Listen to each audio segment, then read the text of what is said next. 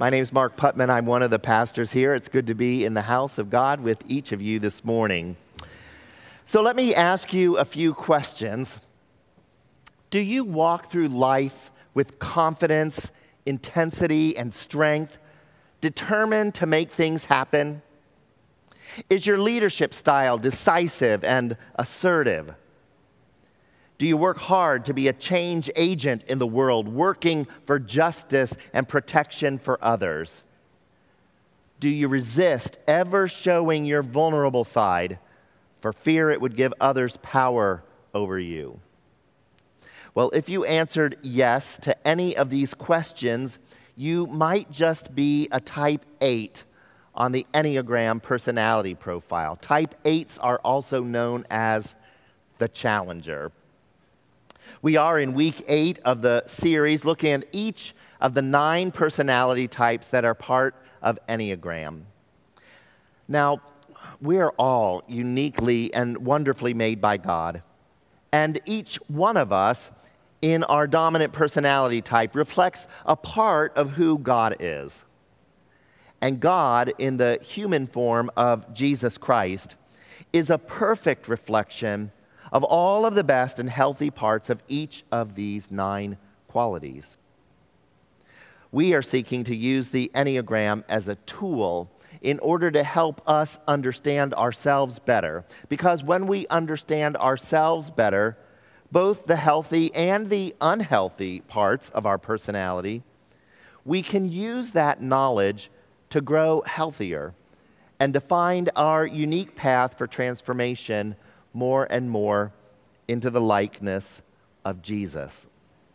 Today, we're looking at personality type 8, the challenger. They get this name because of all the personality types. Eights enjoy taking on challenges themselves and also giving other people the challenge to exceed themselves in some way. Eights are charismatic and they have the capability to persuade other people to follow them into all kinds of endeavors. From starting a new company to rebuilding a city to running a household to waging war to making peace. Challengers have enormous willpower and vitality. They feel most alive when they are exercising these capacities in the world. They enjoy using their energy to make changes in their environment, to leave their mark on it, so to speak, but also to, to keep their environment and especially other people from hurting them and the people they care about. At an early age, eights understand that this requires strength, will, persistence, and endurance, qualities that they develop in themselves and which they look for in others. Eights are a strong, independent, powerful force. People will often say that you know when a type 8 enters the room because they have this sort of commanding presence about them. And that presence may come from direct communication, what they say, or from just their quiet strength. But either way, you know an 8 is in the room. They don't have very much patience with what they see as weaknesses, either in themselves or in other people.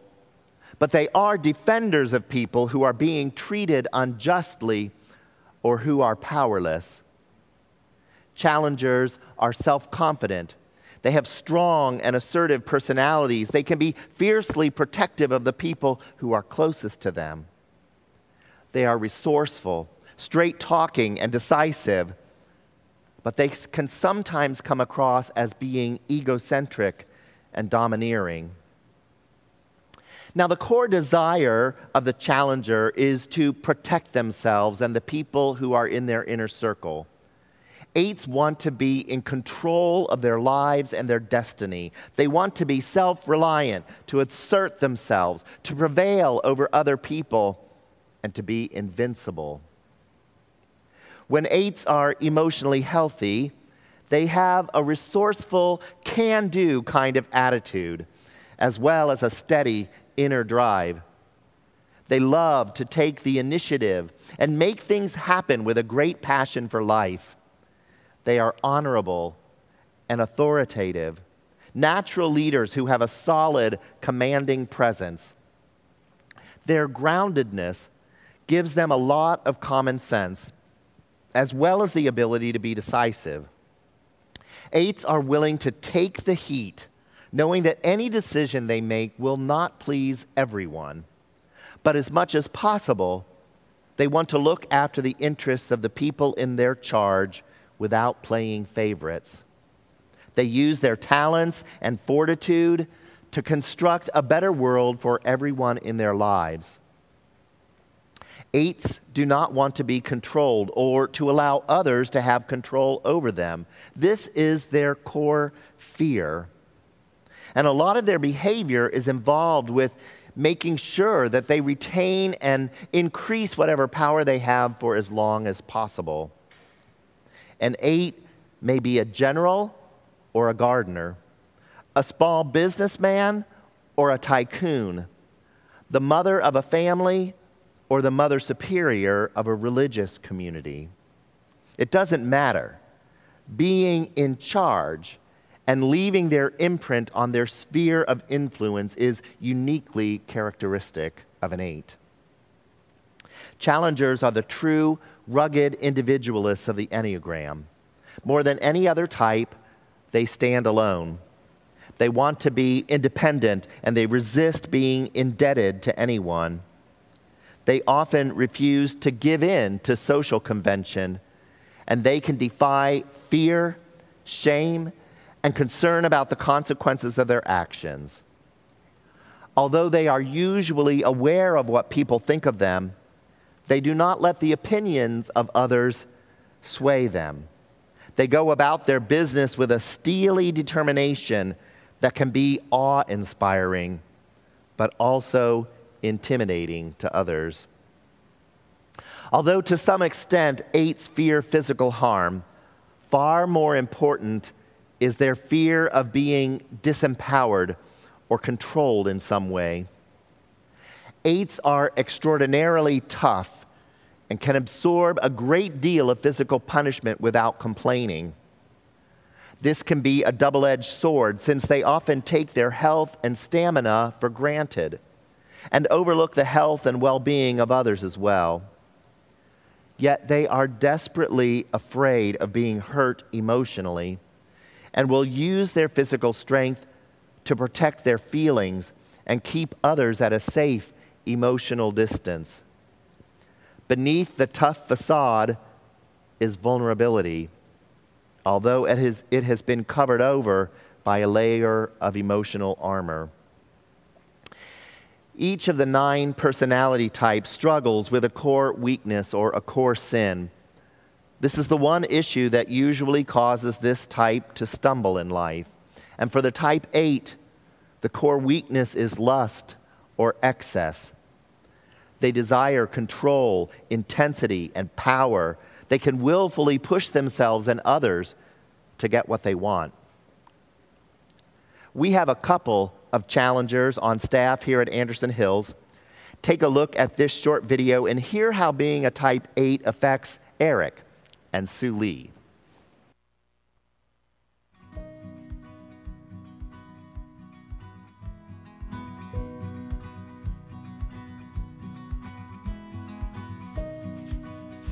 Another name for the number eight challenger is the active controller. How does that fit you? For me, actually, uh, before I surrendered my life to the Lord, raising my children, try to control over my kids. They have to do certain ways, this way. And then I didn't realize unintentionally I was controlling my children. But and yet after I became Christian and released all my wealth, my heart to the Lord, knowing Jesus is my Lord, so I surrender, intentionally surrender my heart, surrender my will to the Lord. What is your greatest fear?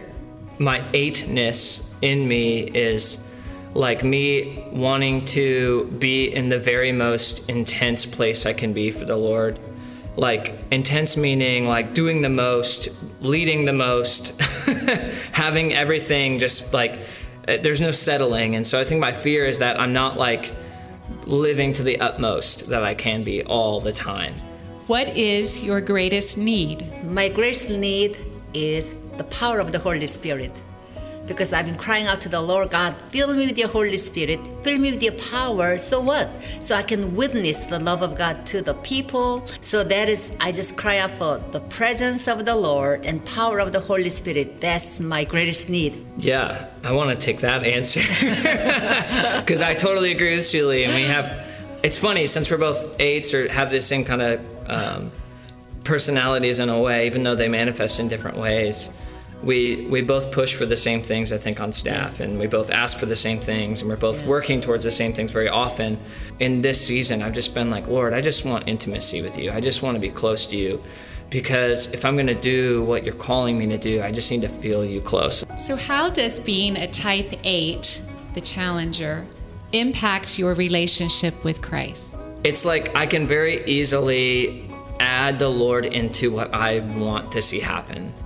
And I have to be really careful with that because because we're the controller type, you know, the eight, um, which can be a really great thing or a really bad thing. Just the just the need to control and to lead at all times. Sometimes I look back and I'm like, wait, did you really want us to do that? you know, or something like that. But just you know, and so it's so important for me to be so close to the Lord and have my ears open and have eyes to see and ears to hear. Lord, what do you actually want? And to be close to Him in order to lead in the right way. Every day I say, God, I want more of that. I don't want to miss out opportunity. Mm-hmm. So downside of that is more like, oh, am I striving too much? And I don't want to strive. I want to yield it to the Lord. Because it is my desire always to hear God, know God's will, and do it. And I say, Am I missing it? and I don't want to be afraid of missing it because God is full of grace and mercy. But and yet that's, it helps me to go deeper with the Lord. It helps me to dig what God desires for our lives.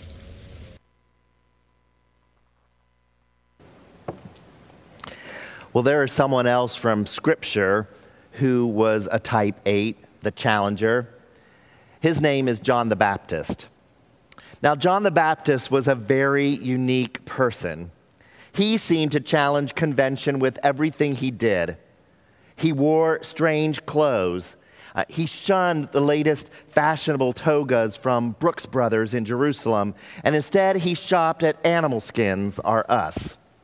He ate weird food too. I mean, he probably never had any friends that wanted to be invited to his house for a dinner party. I mean, his menu was less like the fine dining downtown at Sotto and more like scrounging for bugs on an episode of Survivor. John the Baptist had been set apart by God to play a very special role even before his conception. An angel of the Lord appeared to Zechariah while he was attending to his priestly duties at the temple and told him that he and his wife Elizabeth would have a son, and they were to name him John. John would be great in God's sight, and he was to be set apart as a Nazarite, never drinking wine or any fermented drink. John was filled with the Holy Spirit even from his birth. And when John grew up and began his ministry, he was a straightforward truth teller. He was not afraid to stand up to other people, even the religious authorities.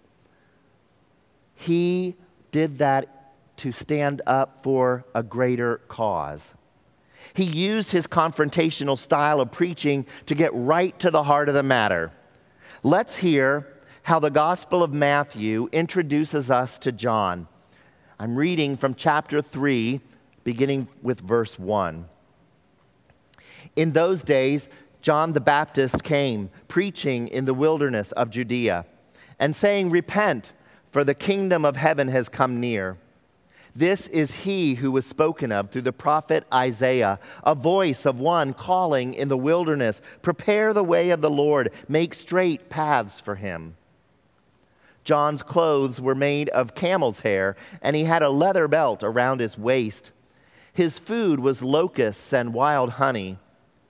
People went out to him from Jerusalem and all Judea and the whole region of the Jordan. Confessing their sins, they were baptized by him in the Jordan River.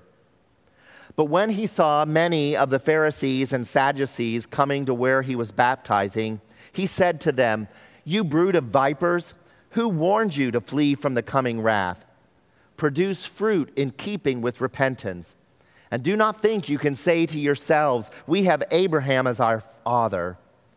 I tell you that out of these stones God can raise up children for Abraham. The axe is already at the root of the trees, and every tree that does not produce good fruit will be cut down and thrown into the fire. I baptize you with water for repentance, but after me comes one who is more powerful than I, whose sandals I am not worthy to carry. He will baptize you with the Holy Spirit and fire. His winnowing fork is in his hand, and he will clear his threshing floor, gathering his wheat into the barn and burning up the chaff with unquenchable fire. Then Jesus came from Galilee to the Jordan to be baptized by John. But John tried to deter him, saying, I need to be baptized by you, and do you come to me? Jesus replied, Let it be so for now it is proper for us to do this to fulfill all righteousness. Then John consented. As soon as Jesus was baptized, he went up out of the water. At that moment, heaven was opened, and he saw the Spirit of God descending like a dove and alighting on him. And a voice from heaven said, This is my Son, whom I love. With him I am well pleased. John is strong and confident in the message he proclaims out there in the desert.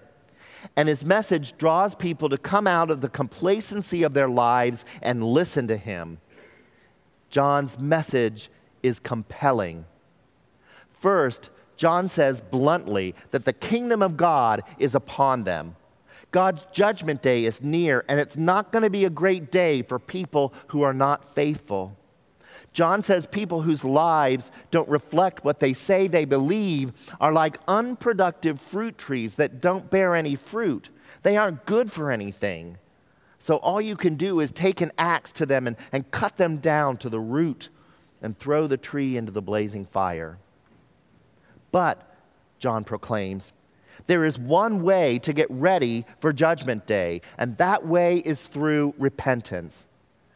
Repentance means a total transformation of your priorities and your values, and a complete overhaul of your lifestyle. Your priorities have to become God's priorities. Your values have to become God's values. Your lifestyle has to reflect your obedience to God through your actions, through words, through your deeds.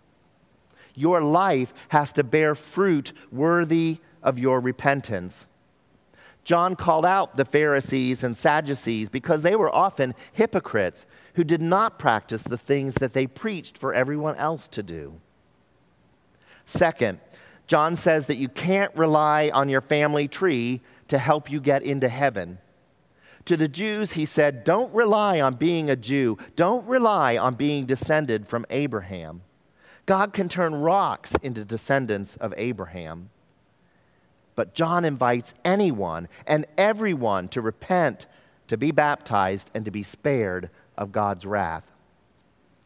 Finally, John's message is clear in conveying that he is only the messenger. He is the voice of one crying out in the wilderness to prepare the way for the coming Messiah, Jesus Christ. John has a healthy self awareness, both of who he is and who he is in relation to the Messiah. In addition to being a force to be reckoned with, challengers often bring a message that has to be reckoned with. Eights are strong defenders of people who are treated unjustly or who are powerless. Luke tells us a very similar account of John the Baptist to Matthew, but with several differences. Let's look at Luke 3 7 to 18 and listen for both the similarities and the differences in Luke's retelling. John said to the crowds coming out to be baptized by him, You brood of vipers, who warned you to flee from the coming wrath? Produce fruit in keeping with repentance. And do not begin to say to yourselves, We have Abraham as our father. For I tell you that out of these stones God can raise up children for Abraham. The axe is already at the root of the trees, and every tree that does not produce good fruit will be cut down and thrown into the fire. What should we do then? The crowd asked. John answered, Anyone who has two shirts should share with the one who has none, and anyone who has food should do the same. Even tax collectors came to be baptized. Teacher, they asked, What should we do? Don't collect any more than you're required to, he told them. Then some soldiers asked him, And what should we do? And he replied, Don't extort money and don't accuse people falsely. Be content with your pay. The people were waiting expectantly and were all wondering in their hearts if John might possibly be the Messiah. John answered them all I baptize you with water, but one who is more powerful than I will come, the straps of whose sandals I am not worthy to untie. He will baptize you with Holy Spirit and fire. His winnowing fork is in his hand to clear his threshing floor and to gather the wheat into his barn, but he will burn up the chaff with unquenchable fire. And with many other words, John exhorted the people and proclaimed the good news to them. In Luke's telling of John's preaching, he emphasizes the ordinary people who are going out to hear John's message of repentance. And his message is really hitting home and seeking, sinking in with them, so much so that it is causing the people to ask him questions like, What do we have to do to put our desire to change into action? John starts by telling people who have enough to share what they have, what they have with people who do not have enough. If you have two shirts, give one of them to someone who doesn't have a shirt. If you have enough food to eat three square meals a day, give some food to people who don't have enough to eat. Next, some tax collectors asked what they should do. Now, you have to know that tax collectors back then were absolutely hated for their dishonesty. Tax collectors were local people. They were your friends, they were your neighbors who lived around you, but they worked for the occupying forces of Rome to collect Roman taxes. And they earned their money by collecting more money than was actually due for the taxes because they got to keep the overage. So the more they could swindle out of you, the richer they got. And John told them, Be honest, don't collect any more than is due. And when the soldiers asked what they should do, and again, remember, these soldiers are Roman occupying forces. John told them not to take advantage of people extorting money from them or bringing false accusations against them. John used his personality as a type 8 defender of the downtrodden, not only to stand up for the weaker members of society, but to teach others to do the same.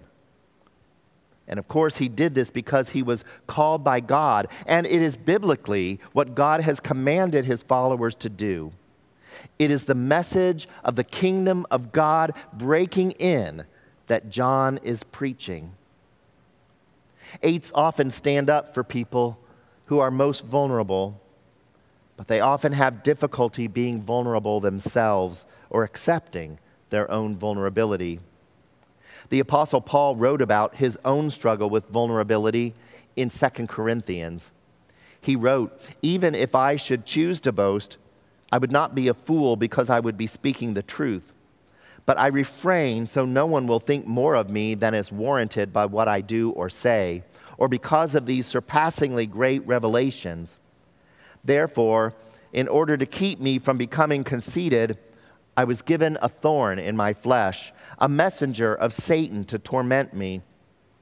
Three times I pleaded with the Lord to take it away from me, but he said to me, my grace is sufficient for you, for my power is made perfect in weakness. Therefore, I will boast all the more gladly about my weaknesses, so that Christ's power may rest on me. That is why, for Christ's sake, I delight in weaknesses, in insults, in hardships, in persecutions, in difficulties. For when I am weak, then I am strong. Paul recognized his own weakness, and in fact, he came to embrace it. Now, we don't know what his thorn in the side actually was, But it was enough of a weakness to him that he begged God to take it away from him three different times. However, through learning to accept his weakness, he came to have a better understanding of God's strength. He came to rely on God's power more than his own, and it kept him humble. John the Baptist had learned humility early. He had learned to keep whatever ambition he may have had in check. He continually measured what he was called by God to do against the one who was coming after him, the Messiah. He recognized the importance of his task for God, but still realized that when compared to the Messiah, he was not even worthy to carry his sandals. John was a healthy type 8.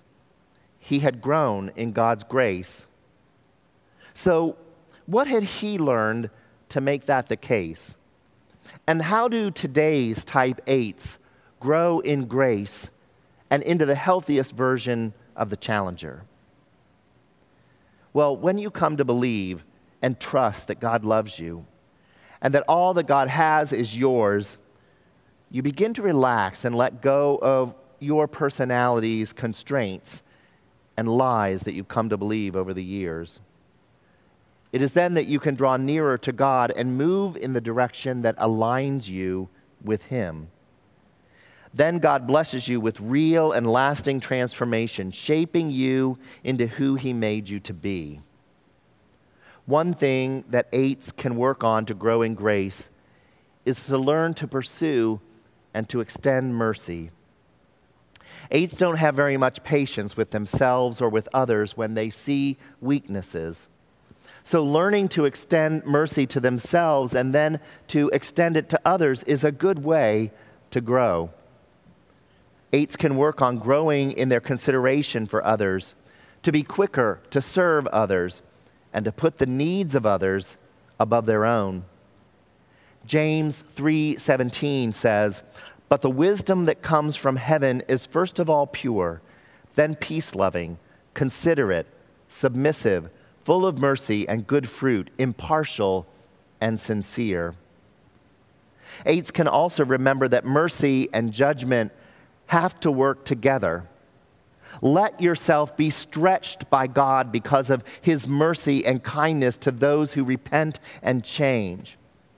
John the Baptist pronounced the judgment of God on the world and on people who were disobedient to God, and he proclaimed to them the solution Repent, change your life, and you will receive mercy.